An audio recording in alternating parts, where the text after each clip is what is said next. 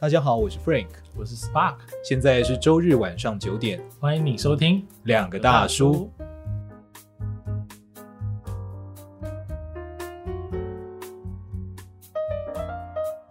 就像你讲的，这个东西大家一定会有不同的想法，对啊，但同一个年龄层或者是我们这个时代，其实能够接受这件事的人很多，只是我认为在说服别人之前，你要先说服自己，它不是一个感受性的问题。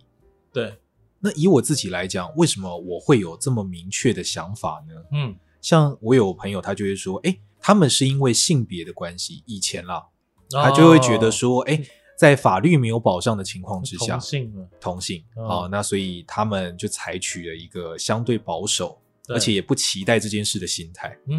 当然现在解放，对，可是解放合法，现在合法解放，现在合法了。但是有一些人其实碍于家庭的因素他还是会有一些家人观感的问题。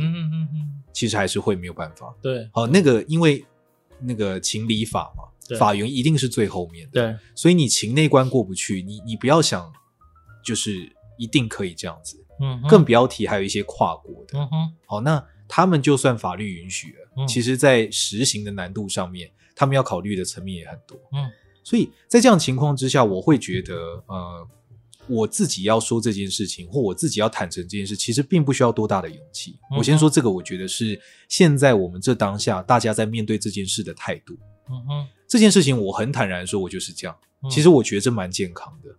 好，那但只是说，在你坦然的说出去之后呢，就像你讲的，你认为这件事情它背后跟成长有关，其实它绝对是有关的。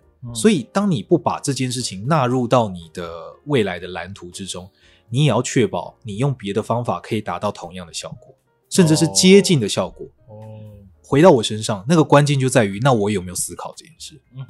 所以我做出了这个决定，我的牺牲就是像你讲，我没有办法直接的得到这个 support， 因为他不会，我注定不会有一个人日日夜夜在我旁边不断的跟我非常的 close。我跟他是既然没有婚姻，一定会有一些距离。对，可是怎么样在这样的情况之下，我依然取得在人生中有一个伙伴，而且互相砥砺成长。但我们彼此也可以保有独立的空间，而不是只享受了感情，享受独立空间，然后觉得婚姻是一种束缚。我觉得不能回到这个层面讨论，而是你要怎么确保自己在没有婚姻的情况下，你也努力的去追求跟伙伴一起成长这件事。它其实会更加费力。以我自己来讲，其实我在感情之中是需要很多空间的人。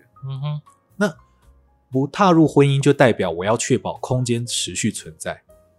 可是这会衍生另外一个问题哦。当你们交往的时间越来越久，你就不得不摄入到对方的生命中越来越多。对啊，你的独立空间一定最终会某种程度是被融合的。对啊，所以你要如何调和这个部分，如何去沟通，其实花的时间一定会比你们结婚住在一起要更多。这是绝对的。因为你没有日日夜夜在讨论嘛，你没有日夜相处，你没有那个默契。对，所以你一定会更费力。那你要这个意识啊。所以我的前提是，其实我愿意扛下这个东西。我愿意牺牲这个换来这个。但实际上一定会比我想的更困难，我也知道这件事。而且极有可能不会那么顺利，我也知道。但我想过。所以我觉得关键是，不管你做出什么选择，你有没有心理准备是它极有可能比你想的更不那么好办。你不是觉得这件事情是一个束缚，所以你不做。我觉得不是那么简单的事情。我觉得你讲这个问题，可见是你真的有深层思考，你才会讲说这个关键点的。因为这个关键点，我觉得不是一般讲说他不婚的人会听到会提出来的想法。对，可见你针对这件事情，其实你也有彻底想过。我有彻底想过。OK， 我记得我在思考这个问题的时候，我访谈过很多，跟很多结婚的朋友聊，有一些年长的，当然有一些同龄的嘛。那我就问他们说，你为什么结婚呢？然后当然大家会给出我各种答案，这些答案都让我理由很，我觉得其实你不应该去访谈。怎么说？因为大家给你的答案都不是好答案。我没有访谈过，我都可以这样讲。我跟你讲，你一定得不到什么好答案，真的没有。你这件事情你要反过来想，怎么说？就像查理蒙格讲，大家讲说，大家讲的那些不好的东西，你要反过来想，那我要怎么避免？哦，我跟你讲，婚姻是一个很奇怪的事情。OK， 我记得有个哲学家还是谁，说婚姻像鸟笼一样，外面的鸟很想进去，里面的鸟很想出来。对 ，OK， 那为什么会这样？为什么会这样？你要听听双方的说法，然后你要想办法去避免这些问题。像我看，我觉得这个问题在比较怎么讲呢？比较传统的国家，这个问题是很严重的。我觉得台湾一定相对比较轻微了。像在韩国，看一下韩国的节目啊，真的很难看到任何一个夫妻啊，他们是就是很怎么讲呢？就是很可爱的，很善待另一半。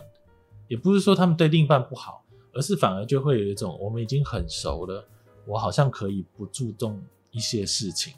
我可以想骂的时候就骂一下 ，OK， 表示我们其实够熟。你懂我的意思吗？很可怕的心态。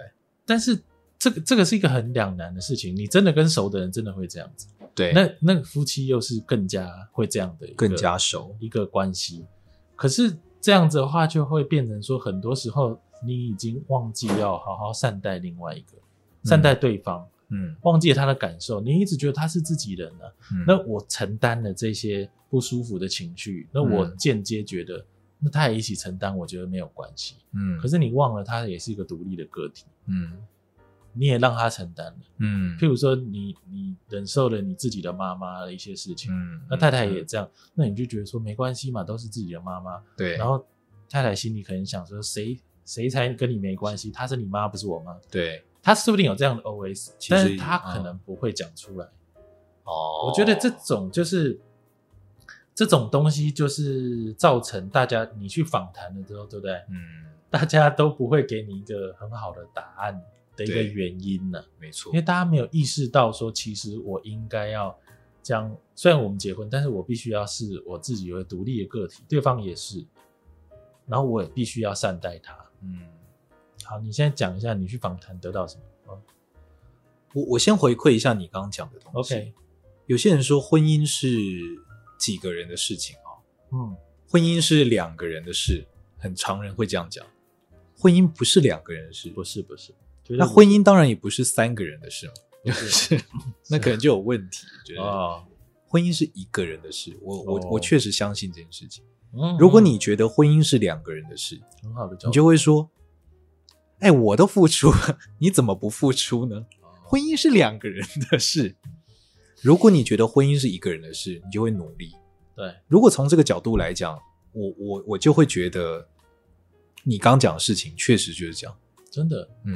我也看过一个资料，他在讲说我们觉得自由恋爱，当然我觉得自由恋爱比较好，就他那个资料是去统计自由恋爱跟那个相亲结婚，或者是父母介绍结婚。OK， 在10年、20年、30年之后，哪一边会比较幸福？就他发现相亲的那边会比较幸福，比较幸福。他说，因为自由恋爱的人常常会有个误解，就觉得说我结婚之后我就不需要再努力了。但是相亲的那边会觉得说我跟他什么都没有，我必须成长起来，我必须要努力，我必须要付出一些什么，将我们之间的关系修正到彼此都可以接受的一个程度。对，他就习惯在婚姻过程当中努力，对，就会变成一个比较符合他幸福的样子。对，那你说其实人生，你说什么样貌啊，或者是小习惯啊，或者是洗不洗澡，牙刷怎么样摆啊，牙膏从什么时候开始挤，其实那时候是枝微末节的事情。最重要是我有没有担负起幸福的责任，没错，为此尽一份努力，没错。同时不把我自己应该负的责任放到别人身上，我不应该这么做，这样。对啊，我觉得其实真的是这样。就是那个史蒂芬科维讲说，有人来找他嘛。啊啊、那他说他希望婚姻可以幸福，可以幸福，然后我不爱他该怎么办啊？他说那你就去爱啊，对啊，哎，对你去爱啊。他说没有啊，你在讲什么？我问你我该怎么办？我就不爱他，我该怎么办？啊、那你就去爱啊。嗯嗯，爱是动词，爱是行动，就是你越做才会越体认到你跟他的关系越来越紧密，你也才会越来越爱他啊。所以它是一切的开始，没错。行动这件事情本身，所以你刚讲确实没错。从相亲这个角度来看，如果双方意识到自己是一无所有，必须靠努力才能维持，那他们最终确实会比自由恋爱磨合得更加成功。没错，我也听过一个说法，他说恩爱，什么叫恩爱？你知道吗？是什么？他说先有恩才有爱。哦，当对方对你足够付出的时候，对，你对对方足够付出的时候，对，你们之间才会有爱的产生。如果只是因为外表或是因为一些行为，那叫喜欢。哦，不过这会衍生出另外一个我觉得有趣的问题。什么？我以前喜欢那个，我非常喜欢艾伦·底波顿。哦，你可能知道。我没有喜欢他，但我很喜欢，所以也没有讨厌的啊，就是中立的看待他，就像你中立的看待赵少康吗？可能不是太中立，不是太中立，我干嘛随便讲这个名字啊？重点就是呢，他有很多灵光一现的想法是非常触发我的，他很喜欢讲这种，就是极光片语的东西，对对对。那他讲过一件事，他在伦敦创办了一间人生学校啊。哦，人生学校它有点像是说，其实很像台湾现在的大人学哦，就是我告诉你，人生其实有很多该学的东西，但是学校从来不教。哦，大人学是讲比较实用派的，对。但他在伦敦的人生学校是讲比较概念性的东西，比如说如何思考性这件事情。哦，那这一堂课其实我收获很多。他后来有一本小书，大家也可以去找找看，叫什么？就叫《如何思考性这件事》。哦，然后它就是人生学校系列的其中一本。他怎么思考呢？其实他讲了很多，他讲了从人类为什么会有性，为什么互相吸引的本质开始。里面有一点我非常触动。他说大部分的夫妻结婚之后啊，甚至不要说夫妻，对，你只要是生了小孩。那你都会很习惯的做一件事，叫小孩的时候你就说去找爸爸，去找妈妈，然后或者是说，甚至对对方就会这样叫，什么孩子的妈、孩子的妈、孩子的爸。他说大家都没有意识到，这就是对彼此性欲减退的开始。哦，对，你不会想要跟你的爸爸、你的妈妈进行性行为的。可是当你这样讲的时候，你无意识的投射了一个你要跟爸爸跟妈妈性行为的事情。你的言辞让他在你眼中变得失去新鲜感跟吸引力。这个是很可怕的，代表你根本没有想象，你惯性的让这一切发生。没错，而这个东西其实是维持火花很重要的关键。即使我当时就已经抱持不婚主义了，但我也深刻的意识到，当你在关系进入到一个阶段之后，你一定会碰到热度减退的时候。